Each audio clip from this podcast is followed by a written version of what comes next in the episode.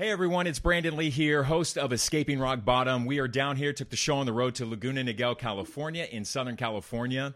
Um, e- today, you, I have such special guests for you on this episode because you're going to hear from people who use the drug ecstasy. And sometimes when we talk about the drug ecstasy, we think about, ah, let's just go to a club or let's go to a rave and drop an ecstasy. Everything will be okay.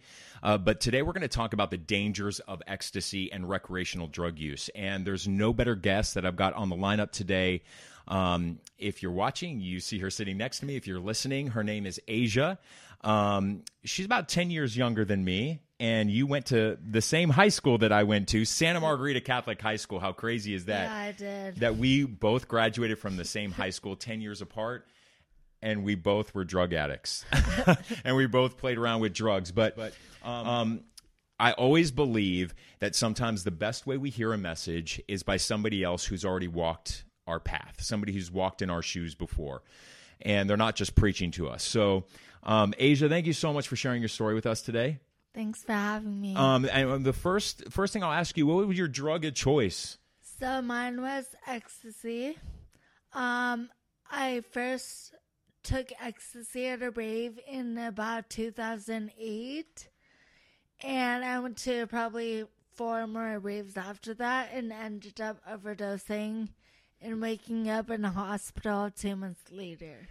Was so did you how many times have you used ecstasy before that that last real big trauma? About four times. You only used ecstasy four times and you ended up in a coma for 2 months. Yeah. And I want people to understand that. I want people to understand that you don't have to be doing drugs for 5 or 10 years for it to finally catch up with you. You are somebody who is telling me today that you've used ecstasy four times and on that fourth time you ended up in a coma for 2 months. Yeah. When you first were introduced to ecstasy in high school or, you know, in that kind of youth culture, when your friends first asked you to do it, what was your thoughts or what did you believe ecstasy was and what it would do?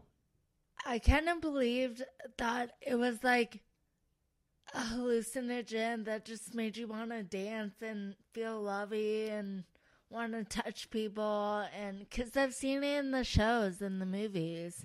So, and if it's in the movies, that's exactly how it's going to play out, right?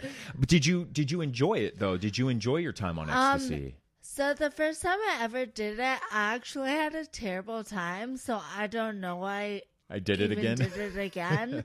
um, I was like coming down at the rave, and I couldn't find my friends, and I was just sitting in a corner and almost called my mom to pick me up. And the next morning, my entire body hurt so bad. I couldn't even walk up the stairs. I had to crawl up the stairs. So I have no idea why I did it again. Do you think it was maybe because your friends were doing it and Well, yeah. little level of peer pressure? Yeah, so I originally didn't even want to go to rave.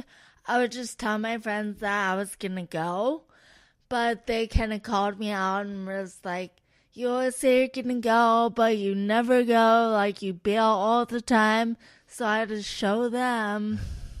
as a good addict, yeah. you know, or as and and that's the thing. Like we talk about addicts, and people assume like you, in order to be an addict and earn that earn that card, like you have to be using drugs for a long period of time. And I, if there's one message, especially with your story, that I want to get out there to people is that listen, you can do recreational drugs one time. You do not know what you're putting into your body. Yeah, like, you exactly. just don't. Like you're buying these drugs. This ecstasy, and it's coming with a little smiley face on it, and they try to be really cute with the pill shapes to make it feel like it's re- it's just easy fun. But Yeah. all it takes is one time to be laced with the wrong drug. When you were in that coma, and I know you've had time to like reflect back on that. I'm sure you've had conversations with your family. Yeah. Was there ever a time that your parents thought about pulling the plug? My parents didn't, but the doctors did. Because I also had four strokes while I was in my coma. And after those strokes, I just became comatose pretty much. And the doctors were saying that I'd probably be a vegetable or I'm not going to wake up. But my mom would pray and go to church every day and just be on her knees at this church that was actually by the school that I ended up going to, USC, and she even brought the priest in there to like bless me and just one day I woke up. Wow. I mean, that's a spiritual experience. Yeah. And how does spirituality just play in your life? I've always been very spiritual. Um, I do believe in God, but but I'm not someone who goes to church mm-hmm. and really reads the Bible. Through what I went through, like I know He's real and I know He's looking after me because I actually had some visions in my coma. Tell me about that. Um, so not a lot of people know about it, but I think I was just about to die.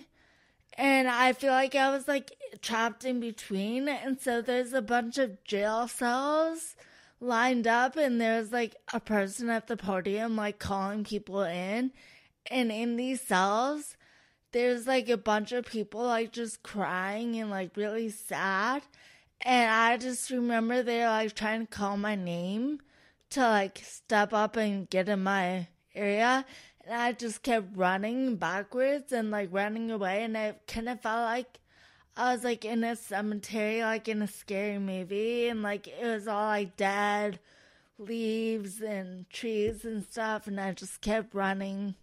And I, I asked you, and thank you for sharing that because I tell people all the time, like I was, even though you and I both went to Catholic school, I was definitely not a religious person. And, you know, I had my own inner demons and I definitely didn't believe in God and didn't, didn't have any spirituality, but it was through, it was through my, when I was on a coma, you know, when I was on, I was in, on life support twice in one week. And it was through that experience that when I came to, um, when I finally came out of my comatose, I remember taking a huge gasping breath, and there's this doctor who was like looking over me in the ER. And the moment I took that breath, she looked up to the sky and she goes, "Thank you, God, for saving this one." And that was really the first spiritual experience that I've ever had, like uh, that I felt in my life. Um, but I think that that's important because I I don't know about you, but my spirituality plays a huge role in the way I stay sober today. Yeah, my spirituality plays a role in everything I do today. So, because of that experience I had, I knew I had to speak out about what happened and not keep it dormant and be embarrassed about what happened and Right. not tell people. So, I believe I have a safer reason, and that reason is to share my story and save lives. I love it. I'm going to give you a high five for that because I tell people that that is my purpose in living now. Um, that I finally have found my purpose, and that like everybody who knows me from Arizona or just knows me across the country, that yes, I've been a news anchor. I still love doing the news, but that is not my purpose in life. My purpose in life is not to read a teleprompter. Okay, my purpose in life is to, I believe, is to spread the message to help those who are struggling, and there's so many people who are struggling, and I'm able to do that because of my spirituality and the faith that I have in my higher power that guides me today. And I love the fact of your mission in life and what you're doing now. And tell me a little bit about what it's like when you go around and you speak to high schools and you're talking to other parents and you're talking to other kids who are about your age when they're, you know, when you were out there using ecstasy. First off, what is how do they receive that message when you're at a high school? Do you think like remember we were in high school and we have Yeah. a guest speaker and like I I was a dick and, like, sometimes, s- be play a on my jerk, play on my phone. or I would gossip or I would talk and I wouldn't even pay attention.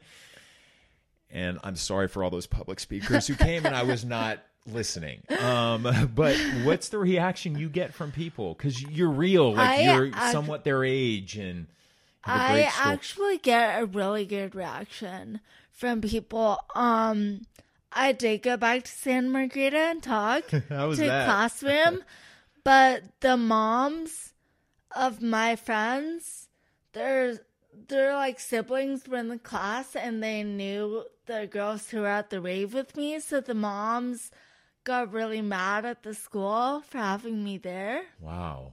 Maybe because they're still Yeah. trying to process. Well, yeah, and because like the siblings were there and they were just very naive to the entire thing and thought it was all me. Hmm.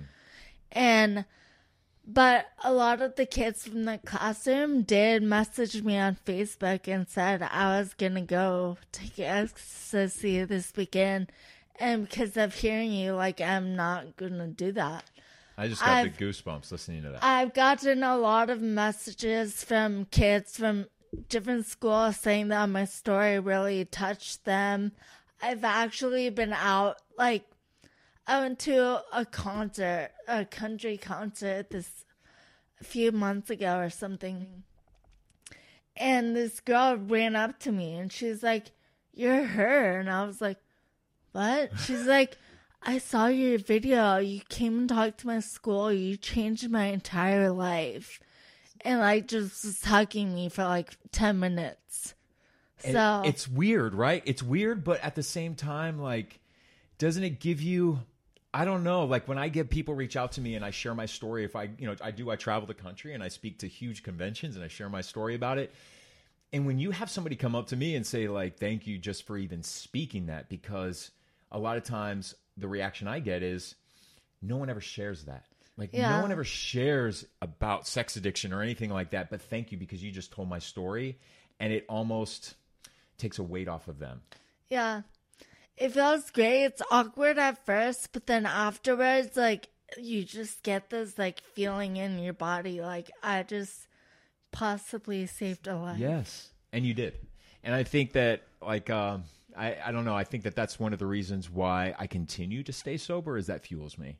You know, like that feedback and that feeling of you just may have saved somebody from going down a really shitty path. Yeah. You know, and like we can't protect everybody, but what we do have is our story and and, and a purpose for living. And I can definitely say from my experience and my near death experiences that I, I I should be dead. I should be dead, and there's no reason why I'm alive, other than the fact that no, the reason I'm alive is to be here in this moment, doing a podcast for that random person who may be listening that I've never met before, who's driving to work today, and who's just throwing on a podcast, and you never know how that message is going to impact them. Yeah, I believe it's the same thing, actually. Yeah, and like even today, like the fact that we went to the same high school, you know, separated by 10 years is not by chance, you know, and I don't believe in coincidences of life. I believe in purposes of life. Yeah. Um, and I think that's so awesome. And you know, the final thing that I want to wrap up is for the person who is for the person who is watching or listening, what do you tell them about just the dangers of ecstasy? What's your message to that kid or that mom or dad who's listening? Just don't try it. Don't even do it. Focus on yourself and your goals for the future. And if you're having a difficult time or even thinking about doing any sort of drug, talk about it because there's probably an underlying issue that's really affecting you. And turning to drugs is not the answer. I really don't wish what happened to me on anyone. So, Thank you. Um, thank you for, for sharing your story with me. And I, I truly am so grateful. I'm grateful that you're alive. And I'm grateful that you are not just alive and living your own life, but you're sharing that message and you're sharing your survival story with so many other people because it's going to change people's lives. And that is so awesome. So Well, thank you. Thank you very much. All right, so we're so as you can see, um, I have another special guest with me today. This is Taylor. Taylor is eight years my younger than me. You're 30, right? I'm 30. Yes. You're 30. Where'd you go to high school? Uh, I actually graduated from Venice High School. He graduated from Venice High School. Okay. Uh, Taylor, tell me a little bit about um, about your your drugging experience when you first Yeah. started using. Yeah. Um, so I got the opportunity uh, to use uh, drugs at a pretty young age. Um, growing up in LA, uh, it's not really that uncommon, um, especially in the Venice area. Um, so around the age of 12 is when I first started experimenting with drugs. Um, at that time, uh, they were busing a lot of kids in from the overcrowded areas of Los Angeles. Um, with that came, you know, some of the harder drugs. So um, really, really got uh, into it pretty young. Um, continued from there. Uh, I just remember as soon as I tried drugs for the first time, it was the answer. You know, it became my solution. Life was my problem, and and I was home, and and uh, and I in that moment um, decided that it was going to be my career, and I had found my identity, and from that moment on, that it was just always going to be a part of my life.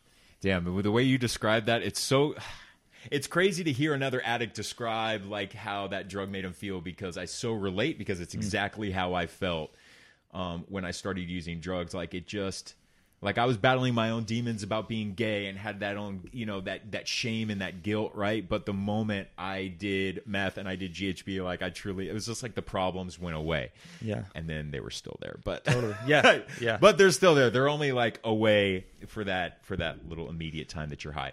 So um if you can talk specifically about what drugs you were actually taking. Yeah. Um, so the first drug uh, I did was I smoked weed. Um, uh, that uh, unlocked, you know, the world of drugs to me. Uh, I thought if this could do this for me, what could every other drug? Um, so I went through.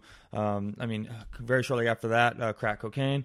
Um, uh, PCP, um, got into huffing a lot. You know, um, uh, just as they presented themselves, I took the opportunity. You know, nothing was off limits. If it So was there, it was it was happening. My best girlfriend Hannah, who was on my podcast the other day, she's in treatment industry. She's got 17 years. She calls herself the garbage pail kid because no matter Totally. what it was, she's like, Yeah. "What is that? Yeah, you got that? I'll take that drug. I don't care what it is. Just Absolutely. give it to me." Yeah, it was like, okay, what does it do, right? You know, that's uh, Yeah. that was uh, that was it. And I was just kind of looking for the one, you know. Um, I, uh, I I did the rave scene, loved it. That's when it was still fun. Um, you know, and then uh, and then I found you know um, opiates. And you know the Vicodin, the Norcos, the OxyContin, um, which led to the heroin, um, which led to the methamphetamine and heroin, um, and then uh, again crack cocaine, you know, reared up, and and that was just a cycle of those three. Um, brought me to to my knees. You know, um, I woke up at the age of 27, uh, just strung out. The majority of my life was spent on a bathroom floor, um, covered in dried blood, uh, searching for veins. God. Yeah, You know, people ask, and now that you can kind of uh, reflect back, because how many years do you have sober now? and now it's three and a half. Three and a half years. Yeah, It's freaking amazing. It's a miracle, especially because you were slamming. Totally. Uh, you were uh, slamming, by the way, for viewers, uh, listeners who don't know what that is, that it means you're shooting up with needles. Yes. Uh, and you're injecting the drugs, um, known as slamming in the drug world, uh, which is a miracle that you have three and a half years because I'm not going to say the percentages of people who recover from slamming. It's Yeah. not great. Yeah. Um, and it takes a lot of strength and a lot of self discipline to get out of that. That it just, it, boy, you want to talk about a drug that handcuffs you? Totally. Slamming. Yeah. Um, it is Yeah. hell. And now that you've had some time, some years to reflect, I know Mm-hmm. you're working a program. Um, What do you think? And it's a question I get all the time. What led you to that? Like Mm. looking back at what were the traumas that happened to you that made you choose a life of drugs to escape? So um, there were, and, I, and this and this is the thing. I get I get I get that a lot, but I don't blame my drug addiction on anything. Okay. specifically. Okay. Um, it, I think it was something that I was born with. Okay. Um, that um, I just stumbled across drugs and alcohol that took it away first. Yeah. You know, some people it's you know shopping, some people it's you know sex, some people it's eating. Some I just and, and before before the drugs and alcohol, it was cartoons and food. Right, I would hoard food in my room. I would isolate and watch cartoons all day because it took me out of my reality, and that's what I was looking for. Uh, anything I could do to not have me in my reality was the solution. You know, What And- was your rea- What was happening in your reality that was that was bad that you wanted to escape from? So again, it was uh, it was nothing in particular. It was just a sense of of, of the unknown. You know, I, I just didn't know how to be. Um, I didn't know who I was. I didn't know Not what like I was like, comfortable liked. in your own skin. Exactly. Yeah, they say that a lot in the program. Uh, I wasn't comfortable in my own skin, but I feel like it was just an unknown of what my skin even was. Really, you know, I, I didn't I didn't know anything about myself. Um, at a early age, I, I took on all the responsibility of the, the things that were happening in my parents' life. I took up um, all the responsibility of things that were happening in my my brother's life, and just full of anxiety, full of anguish, you know, full of um, self doubt, and, and and and and I just didn't know how to live. You i think what's so amazing and why i wanted to talk to you on you know for this podcast today is because this podcast is all about not just our war stories but this podcast is absolutely about sharing a message of hope and inspiration. And the fact that a you're still alive should be inspiration and hope for everybody who's watching and listening first off. Um, but the other thing that i love what you guys are doing is you are out there uh, along with asia you guys are out there uh, trying to spread this message to teens and to youth um, because I don't want to wait. Like I speak at AA conferences all over the country. Um, I just do four or five times a year. I'm out there speaking, but I'm like, yeah, but those people have already gone through their drug abuse and they want to hear my story, which is fine.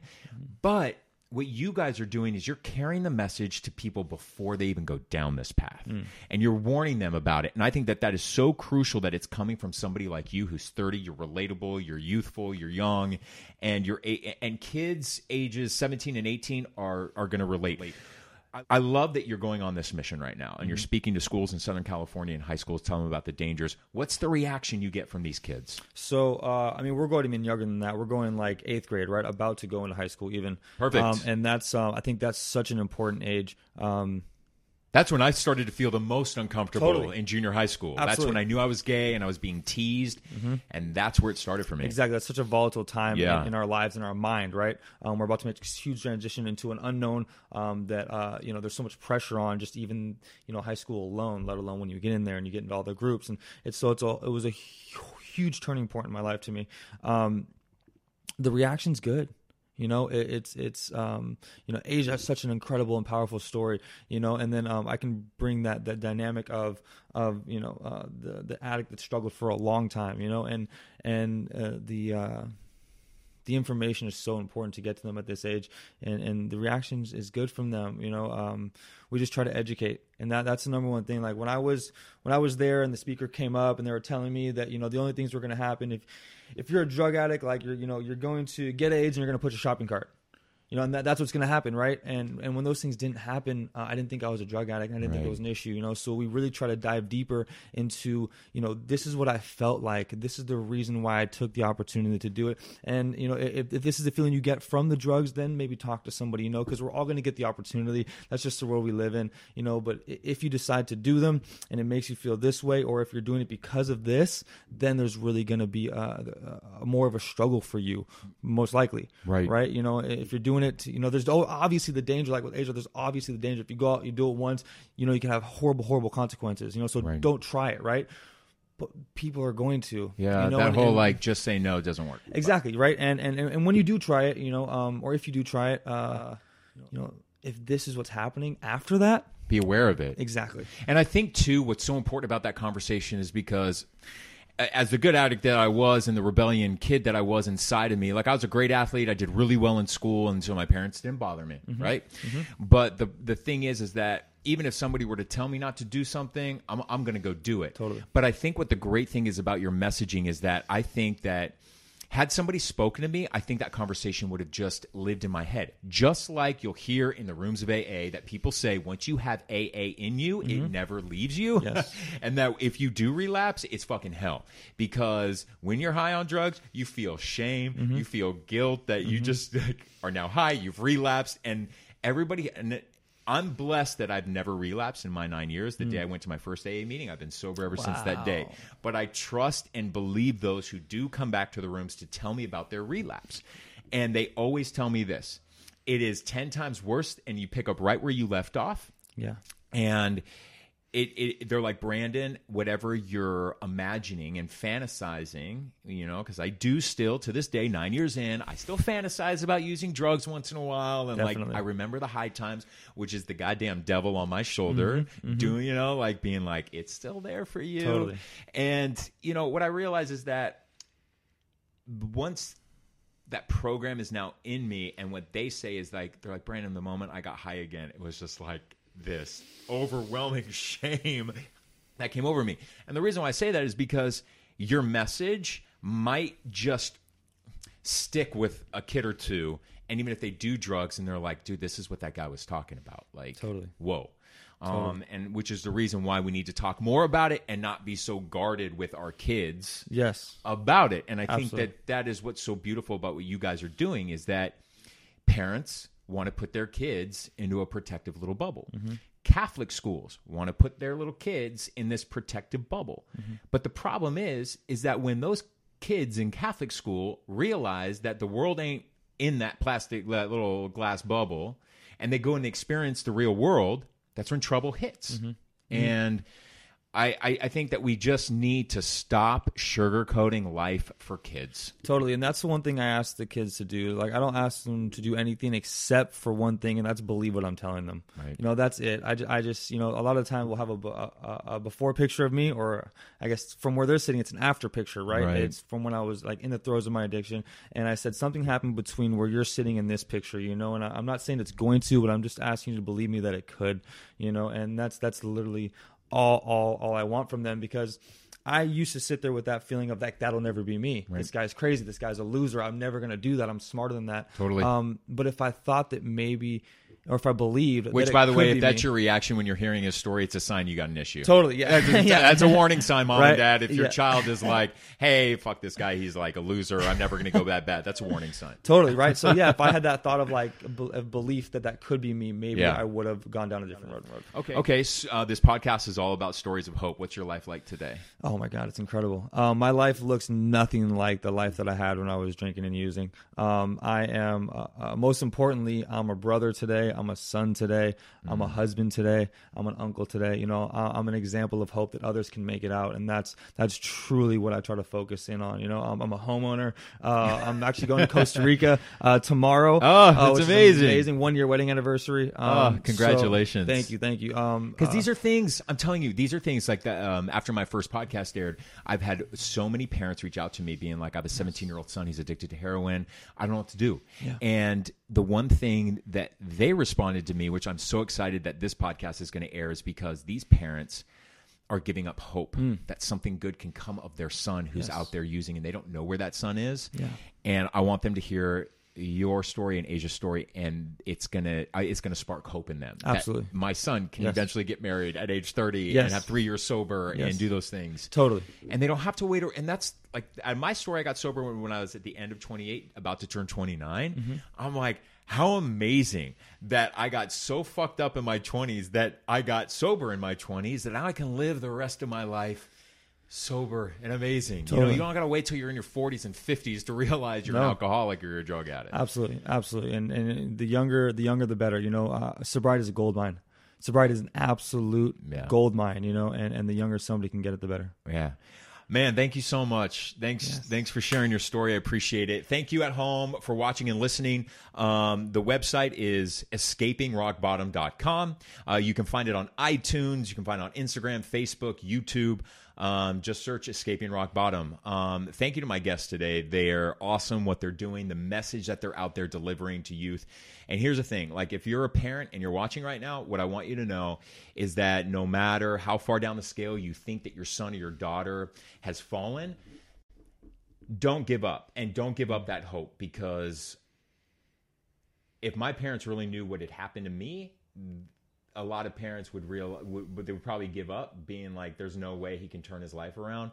And the reason why I wanted to have you know, Taylor and Asia on the show today is to prove to you that they did these drugs, they lived this lifestyle, but look at their lives today and the impact that they're having on people's lives today. Because Taylor could be your son. Um, and could be that story of hope. So never give up hope because that's what this podcast is all about. So thank you very much.